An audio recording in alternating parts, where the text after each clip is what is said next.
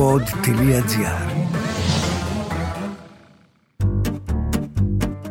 Γεια σας, είμαι η Ανίτα Ζάχου και ακούτε το podcast Ελέας Έλεον. Ένα podcast για τους λάτρες της γαστρονομίας, για όλους εσάς που θέλετε να γνωρίσετε το γνωστό άγνωστο πρωταγωνιστή της καθημερινής μας διατροφής. Για εσάς που θέλετε να μάθετε τι ελαιόλαδο τρώτε και προσφέρετε στην οικογένειά σας, για όλους εσάς που δεν συμβιβάζεστε με ό,τι σας σερβίρουν. Ο Χάρης Τζανής συνδυάζει επαγγελματικά την τεχνολογία με τη γαστρονομία και τον πολιτισμό. Έχει εργαστεί ως αρχισυντάκτης σε σημαντικά πόρταλ όπως το pathfinder.gr, το FNL Guide και το Αθηνόραμα Umami. Σε ευχαριστώ πάρα πολύ που είσαι σήμερα εδώ. Χαρά μου και τιμή μου για την πρόσκληση. Και θα ήθελα να μας πεις περισσότερα για την πορεία σου στο χώρο της γαστρονομίας, γιατί ξέρω ότι έχεις μια πολύ ενδιαφέρουσα πορεία. Έχω κάνει αρκετά πράγματα στη ζωή μου. Μιλώντας μόνο για τη γαστρονομία, θα πω ότι ξεκίνησα τη δεκαετία του 80, καθώς η οικογένειά μου είχε ένα ιταλικό εστιατόριο στο Παλαιό Φάληρο. Και έτσι, σαν νέος τότε έφηβος, μεγάλωσα μέσα στα εστιατόρια. Ένιωσα τις μυρωδιές, τις κουζίνες και όλη τη διαδικασία της φιλοξενίας όσο ήμουν μικρός. Έφυγα από εκεί, σπούδασα, έκανα άλλα πράγματα στη ζωή μου και τελικά επέστρεψα το 2001 όπου προσπαθώντας να συνδυάσω τις σπουδές μου που ήταν στις νέες τεχνολογίες και στα νέα μέσα ταυτόχρονα με τις μεγάλες μου αγάπες που ήταν ο πολιτισμός και η γαστρονομία άρχισα να φτιάχνω περιεχόμενο που είχε σχέση με τη γαστρονομία. Έτσι, το πρώτο πράγμα που έκανα ήταν μαζί με τη Μαριάννη Καβρουλάκη φτιάξαμε το πρώτο ελληνικό λεξικό «Η γλώσσα της γεύσης» μετά από πέντε χρόνια έρευνας. Ακολούθησε η θητεία μου στο pathfinder.gr 2009-2010 όπου εκεί κάναμε τα πρώτα βίντεο για την ιστορία των τροφών. Μετά στο FNL Guide ασχολήθηκα με τους σεφ, τους Έλληνες σεφ παρουσιάζοντάς τους, τους Έλληνες bartenders και γενικότερα ακολούθησε μία πορεία μέχρι το 2019 η οποία ήταν προβολή κυρίως της γαστρονομικής κουλτούρας της χώρας μας και των πρωταγωνιστών αυτής της κουλτούρας όπου ξαφνικά ένα βράδυ μια ερώτηση κοινή, την άκουγα πολλές φορές, αλλά μέχρι την στιγμή δεν το είχα συνειδητοποιήσει. Όταν λοιπόν με ρωτάγανε, Πολύ ωραίο ρε Χάρη αυτό που έγραψες και ωραίο το τυρί που βρήκες από την άξο. Εμείς πού θα το βρούμε, όταν λοιπόν αυτή ήταν η πρώτη ερώτηση όλων πού θα το βρούμε; και κατάλαβα ότι οι μικροί Έλληνες παραγωγοί δεν έχουν διανομή, τότε αποφάσισα για να νιώθω εγώ χρήσιμος να φύγω από το κομμάτι του γραπτού και της προβολής των προϊόντων και να ασχοληθώ πια ενεργά με ένα είδος εμπορίου, λέω ένα είδος εμπορίου, εμπόριο είναι στην πραγματικότητα και να προμηθεύω σήμερα μέσα από ένα hub που έχω φτιάξει να προμηθεύω επιχειρήσεις εστίασης με προϊόντα μικρών Ελλήνων παραγωγών. πολύ εξειδικευμένο αυτό που κάνω. Και έτσι αισθάνομαι και εγώ καλά και νιώθω ότι ολοκληρώνεται μετά από 20 χρόνια, 22 χρόνια, ένας κύκλος όπου πέρασα από πολλά στάδια και παρακολουθώ και εγώ την εξέλιξη της ελληνικής γαστρονομίας. Επίσης είσαι και εισηγητής σε σεμινάρια του ΙΝΣΕΤΕ, δηλαδή εκπαιδεύεις σπουδαστές, είναι, είναι ουσιαστικά επαγγελματίες του χώρου του τουρισμού. Έτσι επαγγελματίες, ναι, στελέχη ξενοδοχείων ή επαγγελματίες, ελεύθεροι επαγγελματίες που έχουν εστιατόρια ας πούμε, ή χώρους εστίασης και τους ε, εκπαιδεύω στο σύγχρονο γαστρονομικό μάρκετινγκ. Δηλαδή πώς θα μπορέσουν πλέον να στήσουν τις επιχειρήσεις τους με τέτοιο τρόπο έτσι ώστε να εξελιχθούν προσφέροντας το καλύτερο αποτέλεσμα στους πελάτες τους με σκοπό να έχουν ανταπόκριση και στο τέλος και κέρδος. Χάρη, μιας και ήρθες εδώ λοιπόν στο podcast Ελέα Έλεον, θα ήθελα να μου πεις αρχικά ποια είναι η σχέση η δική σου με το ελαιόλαδο. Η σχέση μου με το ελαιόλαδο είναι η σχέση που είχα με όλα τα προϊόντα, καθώς ταξιδεύοντας όλη την Ελλάδα γνώριζα τους μικρούς παραγωγούς, έμπαινα στα σπίτια τους, έμπαινα στους χώρους παραγωγής τους, μάθαινα μαζί τους το προϊόν, το δοκίμαζα και έτσι εξελίχθηκα κι εγώ και μέσα από σεμινάρια γευσηγνωσίας ελαιολάδου και εντάξει, δεν μπορούμε να το κρύψουμε. Το ελαιόλαδο είναι ίσως ένα από τα πιο σημαντικά προϊόντα που έχουμε στην Ελλάδα. Βρίσκεται παντού μπροστά μας. Άρα, είτε στα σεμινάρια, είτε στο εμπόριο, είτε και προσωπικά από προσωπική ανάγκη, η εμπλοκή μου με το ελαιόλαδο πια είναι επαγγελματική. Οπότε στο εμπόριο αυτό που κάνεις και ουσιαστικά προμηθεύεις τους επαγγελματίες της εστίασης με προϊόντα μικρών παραγών έχεις και ελαιόλαδο, έτσι δεν είναι; Έχω και ελαιόλαδο με ένα μικρό αχ. Τώρα αυτό ήθελα να πω γιατί η επόμενη ερώτηση ήταν Πόσο εύκολο είναι να πουλήσεις ουσιαστικά ένα καλό μπουτίκ, να το πω έτσι, ελαιόλαδο μικρού παραγωγού σε ένα εστιατόριο; Λοιπόν, η αυθόρμητη απάντηση είναι, είναι πάρα πολύ δύσκολο. Γιατί όμως είναι δύσκολο και ποιο είναι το άχ αυτό το μικρό που λέμε. Ταξιδεύοντας όλη την Ελλάδα βρίσκεις τους παραγωγούς και βλέπεις την παραγωγή στη γη και τον κόπο του παραγωγού που βγάζει ένα αποτέλεσμα. Συμπάσχεις μαζί του και νιώθεις τον κόπο του και την προσπάθειά του. Όταν ο παραγωγός λοιπόν είναι σωστός και είναι επαγγελματίας, έτσι και το προϊόν του φτάνει σε πολύ ψηλό επίπεδο. Έχουμε λοιπόν τη χαρά τα τελευταία χρόνια στην Ελλάδα να έχουμε εξαιρετικά προϊόντα. Είτε αυτά είναι τυριά, είτε είναι αλαντικά, είτε είναι σίκα, είτε είναι ελαιόλαδο.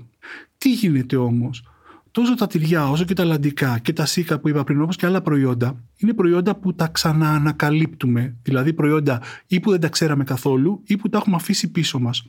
Το ελαιόλαδο δυστυχώς είναι ένα προϊόν που όλοι νομίζουν ότι το ξέρουν εκεί λοιπόν ξεκινάνε τα προβλήματα.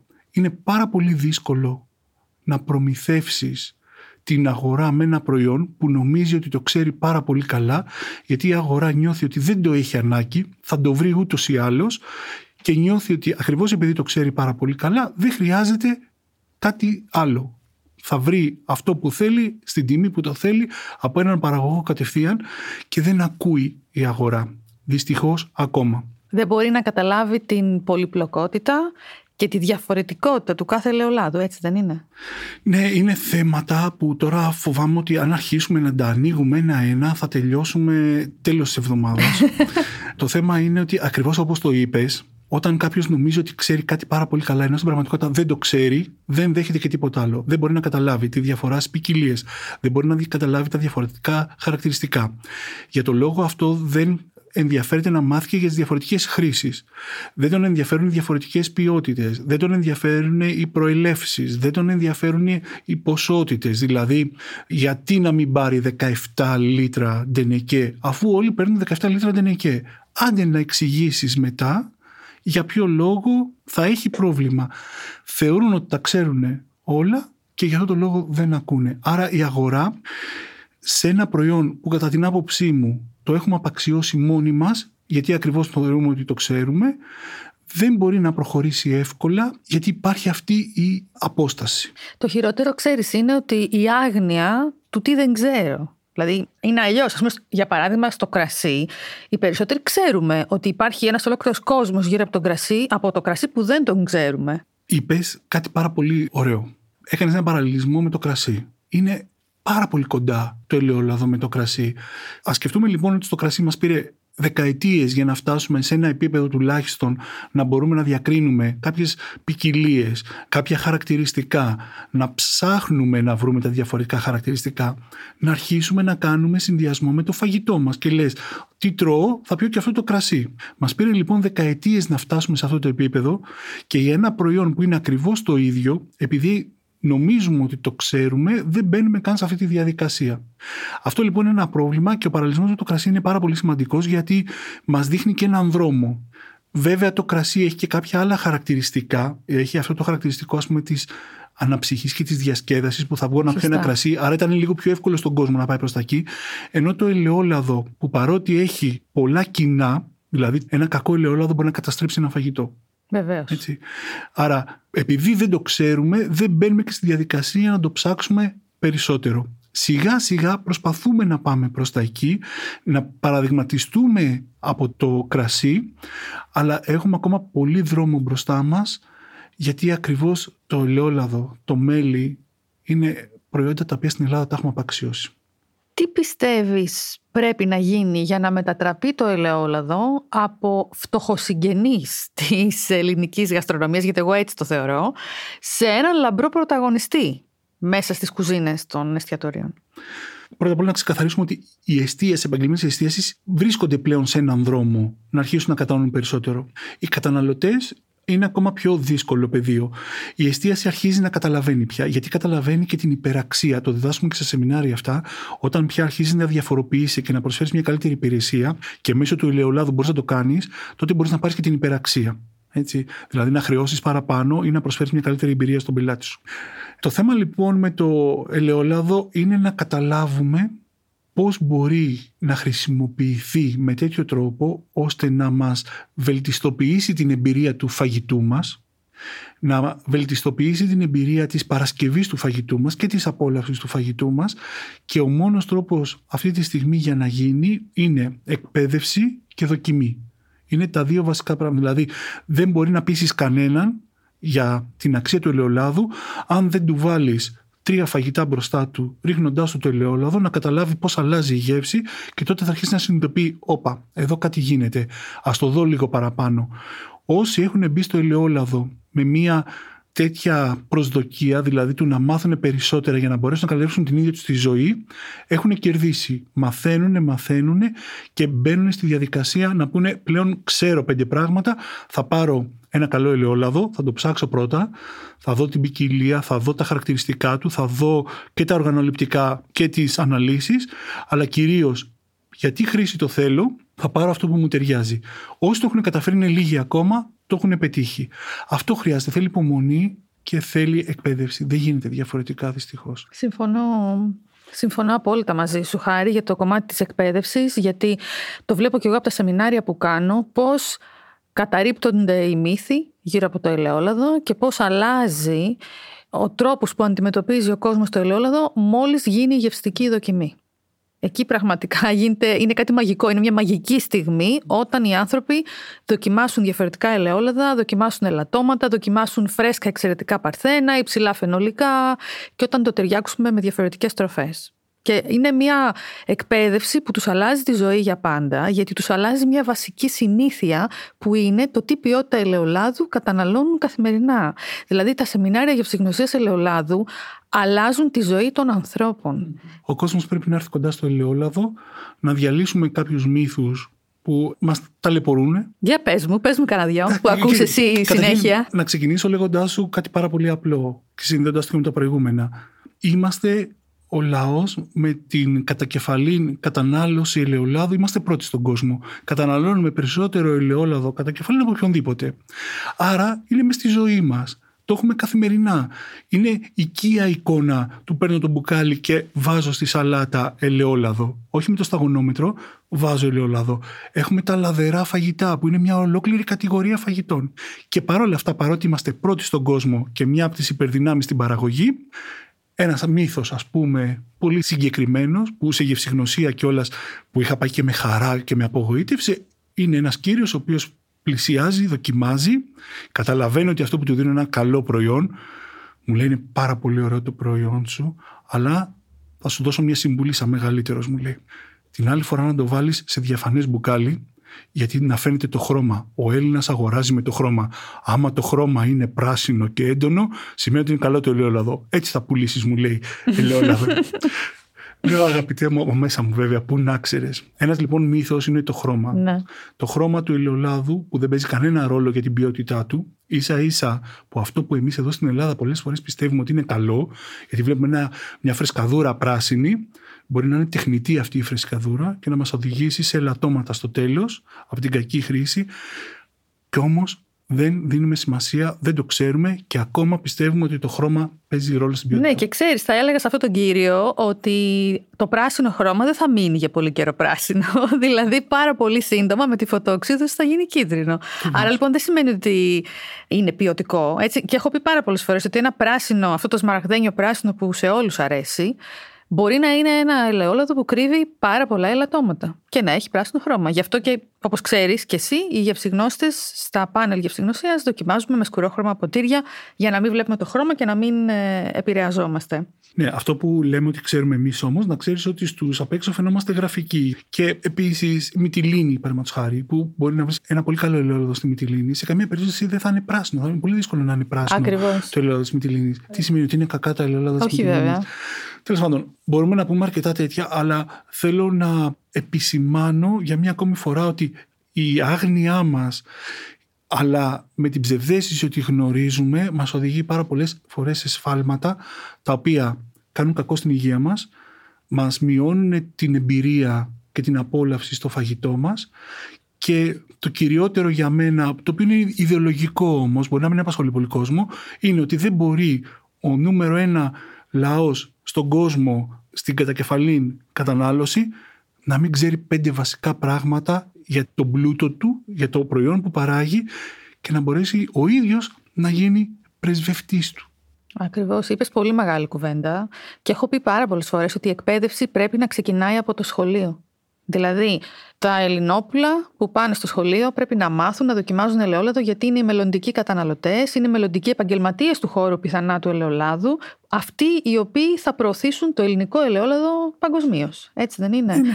Αλλά δεν μπορώ να καταλάβω πραγματικά γιατί δεν μπορεί η γευσηγνωσία ελαιολάδου να μπει στα σχολεία όπως γίνεται στην Ισπανία, στην Ιταλία πάρα πολλά χρόνια τώρα. Έτσι. Εντάξει, είναι τεράστιο το θέμα αυτό. Από πού ξεκινάει όλη αυτή η απαξίωση για αυτό το προϊόν, που όλοι καφιόμαστε γι' αυτό, αλλά στην πράξη δεν υπάρχει καμία στήριξη, κανένας στρατηγικός σχεδιασμός, τίποτα κρατικό μάρκετινγκ, δεν υπάρχει απολύτως τίποτα για αυτό το προϊόν. Δυστυχώς. Χάρη, τι πιστεύεις ότι θα βοηθούσε σαν πληροφορία να υπήρχε επάνω στις ετικέτες των μπουκαλιών του ελαιολάδου που θα βοηθούσε τον καταναλωτή να απλώσει το χέρι και να το πάρει από το ράφι; Μία ετικέτα πρέπει βάσει νόμου να έχει κάποια πράγματα συγκεκριμένα και δεν πρέπει να έχει κάποια άλλα πράγματα. Άρα πέρα από το τυπικό κομμάτι, του τι πρέπει να έχει και τι όχι μια ετικέτα, από την πλευρά των καταναλωτών και λόγω της ελλειπούς ενημέρωσης σε αυτό το κομμάτι, αυτό που θα βοηθούσε θεωρώ πολύ είναι πέρα από την ποικιλία η οποία πρέπει να αναγράφεται για να μπορεί να ξεχωρίσει ο άλλος. Α σκεφτούμε λίγο σαν το κρασί. Έχω το μοσχοφίλερο, έχω το ασύρτικο, έχω... άρα η ποικιλία πρέπει να μπει στη ζωή μας και πρέπει να μπει έντονα.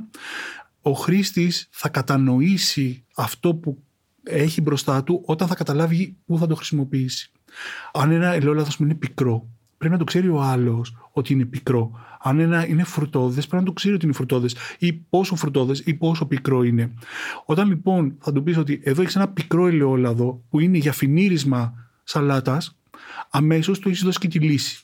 Άρα, γυρνώντας το χέρι του και βλέποντας τι ετικέτε κάποιος, πέρα από τα βασικά χαρακτηριστικά, θα πει ότι Α, εδώ έχω ένα φρουτόδες το οποίο μου δίνει άρωμα και μπορεί να πάει πολύ ωραία με μια φάβα, παραδείγματο χάρη. Εδώ έχω ένα πικρό, το οποίο είναι για σαλάτα φινίρισμα, άρα θα πάρω δύο ελαιόλαδα διαφορετικών τύπων για να μπορώ να κάνω και διαφορετικά τα φαγητά μου.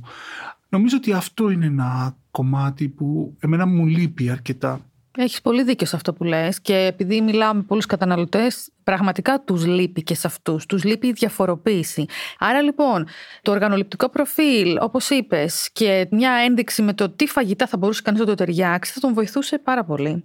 Θα ήθελα να σε ρωτήσω και πώς βλέπεις το branding στο ελαιόλαδο γενικά επειδή ασχολείσαι και με το εμπόριο τελευταία ναι. και... Και με το branding παλιότερα. Ακριβώς και είσαι άνθρωπος που είσαι μέσα σε αυτό το χώρο. Θα ήθελα να μου πεις πώς το βλέπεις το branding στο ελαιόλαδο ξέρω, το έχω ζήσει, ήταν ο χώρος μου για αρκετά χρόνια. Το branding στο ελαιόλαδο πήγε πάρα πολύ ψηλά. Πάρα πολύ ψηλά. Δώσαμε πολύ μεγάλο βάρος στο να διαφοροποιήσουμε τα προϊόντα μας σε εικόνα και σε marketing με έναν τρόπο βέβαια δικό μας δηλαδή ένα ελαιόλαδο από την αρχαία περιοχή τάδε που τόπινε ο Θεός τάδε και τα λοιπά και το έχω βάλει και σε ένα ωραίο μπουκάλι πράγματα τα οποία δεν λέγανε τίποτα για έναν ξένο Φτάσαμε κάποια στιγμή να κάνουμε και over design. Έχουμε καταπληκτικά μπουκάλια σε ελαιόλαδο. Καμιά φορά κάποιοι τα απαξιώνουν και λένε έχετε βάλει κολόνιες μέσα, ας πούμε, ή ελαιόλαδα. Φτάσαμε λοιπόν σε πάρα πολύ ψηλό επίπεδο. Ξεχάσαμε όμως βασικά στοιχεία του branding, τα οποία είτε τα αποσιωπήσαμε είτε τα αφήσαμε κάτω από το χαλί και γι' αυτό δεν μας βοήθησε να εξελιχθούμε. Δηλαδή, δεν είναι όλα τα ελαιόλαδα για όλο τον κόσμο. Κάθε αγορά είναι διαφορετική. Οι ανάγκες της κάθε αγοράς είναι διαφορετικές. Δεν μπορείς να πας σε έναν Σουηδό ο οποίος καταναλώνει κατά μέσο όρο 500 ml το χρόνο να του πουλήσεις 5 ολτροντενίκε. Έτσι. Το ίδιο είναι και στην Αμερική. Άλλη χρήση στην Αμερική, άλλη χρήση στη Σεούλ. Επειδή έτυχε κάποιο διάστημα να ζήσω στη Σεούλ. Στη Σεούλ το ελαιόλαδο θεωρείται μέσω πλουτισμού, μάλλον μέσω επίδειξης πλουτισμού, θεωρείται premium προϊόν. Οπότε εκεί οι άνθρωποι θέλανε ακριβά ελαιόλαδα, δεν θέλανε χαρακτηριστικά. Βλέποντας λοιπόν ότι κάθε αγορά διαφοροποιείται και εμείς βγήκαμε να πουλήσουμε το ελληνικό ελαιόλαδο ως ο Γιάννης, τυχαία τα ονόματα τώρα, ο Κώστας, ο Βασίλης, η, η Μαρία και όχι ως ελληνικό ελαιόλαδο, βρεθήκαμε σε αγορές οι οποίες δεν μας γνώριζαν. Έτσι, το ισπανικό ελαιόλαδο το ξέρουν όλοι. Στη Σεούλ τα ισπανικά ελαιόλαδα ήταν πρώτα πάνω στο ράφι, όπως και τα ιταλικά. Ξέρουν το ιταλικό ελαιόλαδο, ξέρουν το ισπανικό ελαιόλαδο και μετά λένε Α, του τάδε ή του τάδε ή ότι βρω. Εμείς δώσαμε πάρα πολύ μεγάλο βάρος στην προσωπική ιστορία του καθενός, στον κόπο του καθενός, που ωραίο είναι αυτό, είναι ωραίο να υπάρχει ένα story από πίσω, αλλά ξεχάσαμε ότι πηγαίναμε σε αγορές που δεν ξέρανε καν ότι οι Έλληνες παράγουν ελαιόλαδο. Και νομίζω ότι θέλει πολύ, πολύ μεγάλη προσπάθεια, πολύ μεγάλη προσπάθεια και σε επίπεδο νοοτροπίας και σε επίπεδο στρατηγικής πια για να μπορέσουμε να ξαναβάλουμε αυτό το χρυσάφι που έχουμε στην Ελλάδα σε έναν δρόμο που τουλάχιστον να είμαστε όλοι ικανοποιημένοι. Συμφωνώ, Χάρη, και ειδικά συμφωνώ με το over design που είπες, γιατί κάνουμε απρόσιτο το ελαιόλαδο και ο σκοπός δεν είναι αυτός. Η διαφοροποίηση πριν από χρόνια που όλα τα ελαιόλαδα ήταν basic και ξαφνικά έβγαινε και ένα ωραίο μπουκάλι, είχε νόημα. Τώρα πια που φτάσαμε να είναι όλα τα ελαιόλαδα πάρα πολύ ωραία, πάει ο Ισπανός με ένα απλό μπουκαλάκι ντόρικα και πουλάει τόνους ολόκληρους σε όλο τον κόσμο και είναι σε όλα τα σούπερ μάρκετ. Και εμείς προσπαθούμε με μπουκάλια τα οποία τα φέρνουμε από την Ιταλία και τώρα πια με την κρίση δεν τα βρίσκουμε πια και έχουμε πρόβλημα στην εμφιάλωση ανεβάζουμε πολύ το κόστος για να πουλήσουμε τελικά χυμό ελιάς από το Άργος που κανείς δεν ξέρει τι είναι αυτό το πράγμα. Και αντί να του πούμε τι είναι του δείχνουμε μια εικόνα. Δεν ξέρω αν είναι, βγάζουν νόημα όλα αυτά που λέω, αλλά. Όχι, βέβαια, για μένα βγάζουν πάρα πολύ νόημα και σε καταλαβαίνω απόλυτα σε αυτό που λες. Και μιας και είπες για τα σεμινάρια σου, θα ήθελα να σε ρωτήσω για το κομμάτι του ελαιοτουρισμού, γιατί είναι ένα κομμάτι που το αγαπώ πολύ, το πρεσβεύω. Οπότε θα ήθελα να ξέρω σε αυτά τα σεμινάρια αυτών των ανθρώπων που εργάζονται στον τουρισμό, αν μαθαίνουν πράγματα που αφορούν στον ελαιοτουρισμό. Δυστυχώς όχι. Δυστυχώς. Παρότι γίνονται προσπάθειες, παρότι έχουμε μία λογική και εμείς και στα δικά μας σεμινάρια και εσύ από ό,τι ξέρω που εκπαιδεύεις κόσμο, προσπαθείς πολύ. Παρόλα αυτά ο κόσμος ακόμα δεν καταλαβαίνει την υπεραξία που μπορεί να πάρει από αυτό το κομμάτι. Δηλαδή, θα σου πω ένα πολύ απλό παράδειγμα, ίσως είναι κοινότυπο, αλλά για μένα είναι ουσιώδες. Έτσι, δηλαδή είναι η βάση όλων των πραγμάτων. Δεν μπορεί να είσαι σαν χώρα να δέχεσαι 20 εκατομμύρια τουρίστες το χρόνο και να σερβίρεις στην ταβέρνα πάνω στο τραπέζι ελαιόλαδο no name σε γυάλινο μπουκαλάκι μαζί με το ξύδι και σε μια κατάσταση ελεηνή που δεν ξέρεις αν το παιδάκι που καθόταν πριν στο τραπέζι το έχει ανοίξει το μπουκαλάκι, έχει πετάξει μέσα σκουπιδάκια κτλ. Αντί να είμαστε εμείς οι ίδιοι πρώτα απ' όλα πεπισμένοι ότι ένα μικρό μπουκαλάκι εμφιαλωμένο πάνω στο τραπέζι λειτουργεί για λόγους υγιεινής πολύ καλύτερα, για λόγους ποιότητας πολύ καλύτερα και για λόγους διαφήμισης και προβολής της χώρας πολύ περισσότερο. Δηλαδή φανταστείτε να έρθουν τώρα 20 εκατομμύρια τουρίστες και να βλέπουν πάνω στα μπουκάλια ελληνικό ελαιόλαδο του τάδε, ελληνικό ελαιόλαδο του τάδε. Αυτοί γυρνώντας πίσω Κάποιοι θα θελήσουν να πάρουν μαζί τους. Κάποιοι θα το αναζητήσουν. Κάποιοι θα εμπεδώσουν ότι υπάρχει ελληνικό ελαιόλαδο και μάλιστα ποιότητας. Και εμείς πάμε και τους δίνουμε χήμα, μια κατάσταση που δεν ξέρουν τι έχει μέσα. Και έρχονται οι Αμερικάνοι και νομίζουν ότι έχει μέσα. Τι να πω τώρα, κραμβέλαιο ή. Δεν, δεν καταλαβαίνουν τη διαφορά. Καλά, τώρα θυμήθηκα μια καμπάνια της πιο γνωστής αεροπορικής εταιρείας που έχουμε στην Ελλάδα, δεν χρειάζεται να πω, με φόντο της Σαντορίνη, έτσι, ένα τραπέζι στρωμένο με μία καράφα χύμα κρασί και λαδόξιδο πάνω στο τραπέζι. Καμπάνια παγκόσμια που πήγε παντού στον πλανήτη. Ναι. Τι μήνυμα περνάμε σαν χώρα τελικά; Εντάξει, το μήνυμα είναι απλό, ότι είμαστε χύμα. ε, ε, έτσι λειτουργεί το branding. Δυστυχώς δεν μπορεί να γίνει διαφορετικά. Όμως, ας σκεφτούμε λίγο λογικά και να πούμε ότι ο ελαιοτουρισμός λοιπόν τι είναι, όπως και ο εινοτουρισμό πρώτα απ' όλα είναι να νιώθεις εσύ περήφανος για αυτό που κάνεις και για τη χώρα σου και για αυτό που παράγεις. Άρα, να γίνεις εσύ πρεσβευτής. Δεύτερον, να πάρεις την υπεραξία προσφέροντας μια καλύτερη εμπειρία. Άρα, ένα μπουκαλάκι εδώ, ένα μπουκαλάκι εκεί, μια επισκέψη σε ένα ελαιοτριβείο, μια γευστική δοκιμή. Ένα μαγαζί το οποίο έχει ένα μικρό μπαρ και σου λέει ότι με βάση το μενού μας έχουμε αυτά τα 4-5 ελαιόλαδα και σας προτείνουμε. Σας προτείνουμε, όχι φάτε το. Εμείς κάνουμε αυτό. Εσείς κάνετε ό,τι θέλετε. Σας προτείνουμε αυτό με αυτό, αυτό με αυτό, αυτό με εκείνο. Φεύγοντας ο άλλος και πηγαίνοντας στο ξενοδοχείο στο δωμάτιό του, θα πει Τι έζησα σήμερα; Δοκίμασα χυμό ηλιάς, δύο διαφορετικές ποιότητες, μου φτιάξε το φαγητό μου καλύτερα, είδα ότι υπάρχει ελληνικό ελαιόλαδο και είναι της τάδε φίρμας. Δεν πειράζει. Το θέμα είναι να καταλάβουν ότι υπάρχει επώνυμο ελαιόλαδο. Ακριβώς.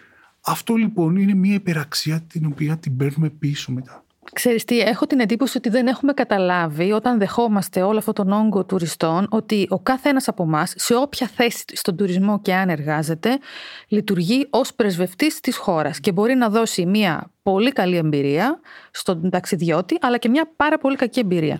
Άρα λοιπόν, όσοι κάνουν ελαιοτουρισμό, πρέπει να καταλάβουν ότι έχουν μια τεράστια ευθύνη απέναντι στη χώρα και απέναντι στο εθνικό μας προϊόν, στο πώς θα παρουσιάσουν αυτή την εμπειρία, τι θα πούν και τελικά με τι ψυχολογία θα φύγει από το τραπέζι γευσηγνωσία αυτός ο ταξιδιώτης, ο οποίος, όπως είπες, είναι ο πελάτης που όλοι ψάχνουν τελικά. Που όλοι θέλουν να προσεγγίσουν. Και εμείς τον έχουμε στη χώρα μας σε μια ψυχολογία χαλαρή για την διακοπές, που είναι πιο ανοιχτός να νιώσει, να ακούσει, να γευτεί. Άρα λοιπόν είναι μεγάλη ευκαιρία. Έτσι δεν είναι; Και συνδυάζει αυτό που γεύεται με τον τόπο, του μένει και η ανάμνηση, γυρνάει πίσω και αρχίζει σιγά σιγά να το αναζητά. Και επίσης, αν μου επιτρέπεις, πολύ γρήγορα θέλω να πω και το εξής. Γιατί πρέπει να πείσουμε και τους επαγγελματίες, πρέπει να πείσουμε όμως και τον κόσμο ευρύτερα για την αξία του ελαιολάδου και με απλά παραδείγματα. Εγώ καμιά φορά λοιπόν συνηθίζω να λέω το εξής. Θα έπαιρνες ποτέ πορτοκάλι χυμό στημένο να το βάλεις σε ένα 17 λίτρο ντενικέ; Και να το έχεις στο σπίτι σου εκεί 6-7 μήνες πορτοκάλι χυμό μέσα σε ντενικέ και να το δίνεις στο παιδί σου. Και από σάπια πορτοκάλια. θα έδινες ποτέ, θα έστειβες ποτέ ένα πορτοκάλι να το βάλεις μέσα σε ένα μπουκαλάκι διαφανές, να το κλείσεις και να το αφήσεις πάνω σε ένα τραπέζι, να το δώσεις στην οικογένειά σου, σε ένα ξένο, σε ένα καλεσμένο. Γιατί λοιπόν η αντίληψη του φρέσκου χυμού του πορτοκαλιού που θέλω να τον πίνω φρέσκο, που θέλω να τον έχω εκείνη την ώρα στημένο και να τον απολαμβάνω σωστά Άρα θα πάω, ξέρω εγώ, θα πάρω μια τέτρα συσκευασία ή κάτι που το προφυλάσει. Γιατί αυτό δεν το κάνουμε και στο ελαιόλαδο; Φρέσκος χυμός ελιάς είναι. Ναι, γιατί δεν το έχουμε στο μυαλό μας ότι είναι χυμός. Έχουμε στο μυαλό μας ότι είναι έλαιο και ότι είναι πολύ πιο ανθεκτικό. Ενώ στην πράξη, εντάξει, αυτή η μία μέρα, μάλλον η μία ώρα που αντέχει ένας χυμός πορτοκαλιούς, στο ελαιόλαδο μπορεί να μεταφραστεί σε ένα έτος. Αλλά όμως πρέπει να καταλάβουμε ότι υπάρχουν πάρα πολλοί παράγοντες που το υποβαθμίζουν. Το έχουμε πει και σε προηγούμενα επεισόδια.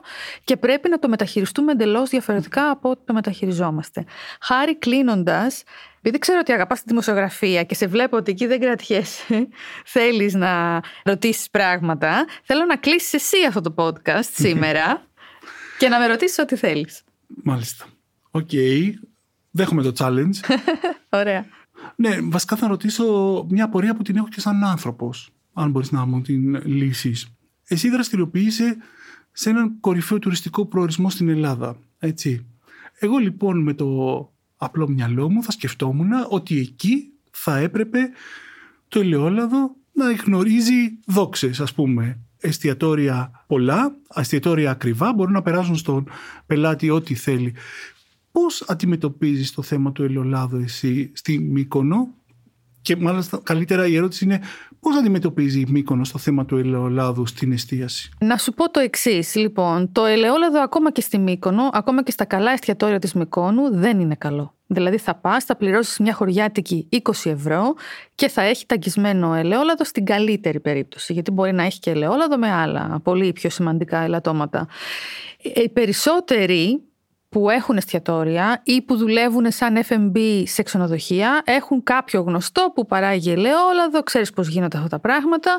Επίσης υπάρχουν και κάποιοι άνθρωποι στη Μύκονο που δουλεύουν σε κάποιες πολύ σημαντικές υπηρεσίες που τους έχουν ανάγκη οι εστιατόρες και που εμπορεύονται ελαιόλαδο, άρα ο εστιατόρας θα αγοράσει το ελαιόλαδο από αυτόν τον άνθρωπο που δουλεύει σε αυτή την υπηρεσία πιθανά που τον έχει ανάγκη για να μην τον δυσαρεστήσει, που νομίζω ότι αυτά τα πράγματα γίνονται στα περισσότερα μέρη της Ελλάδος, δεν είναι εξαίρεση για μένα είναι στενάχωρο να βλέπω κάβες εκατομμυρίων, πραγματικά εκατομμυρίων, σε εστιατόρια και να βλέπω να μαγειρεύουν στην κουζίνα με ένα ελαιόλαδο πολύ κακής ποιότητας τα πάντα.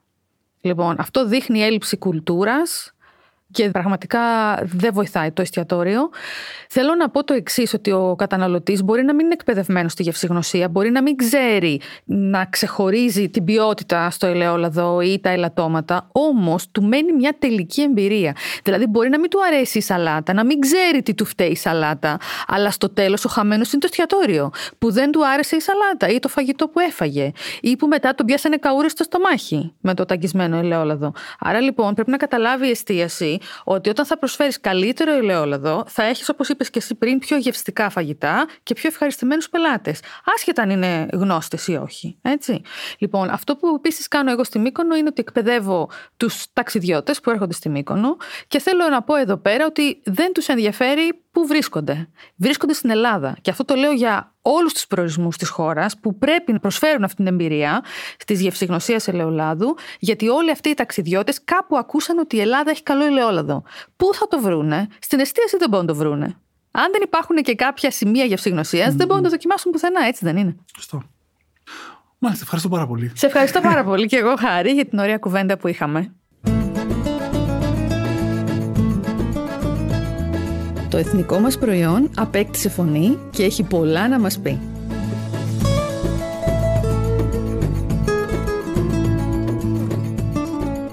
Ήταν το podcast Ελέας Έλεον με την Ανίτα Ζάχου, ένα podcast για όλους εσάς που θέλετε να μάθετε τα πάντα για το προϊόν που καταναλώνετε κάθε μέρα. Ήταν μια παραγωγή του pod.gr. Αναζητήστε τα podcast που σας ενδιαφέρουν στο pod.gr, Spotify, Google Podcast, Apple Podcast και σε όποια άλλη εφαρμογή ακούτε podcast από το κινητό σας.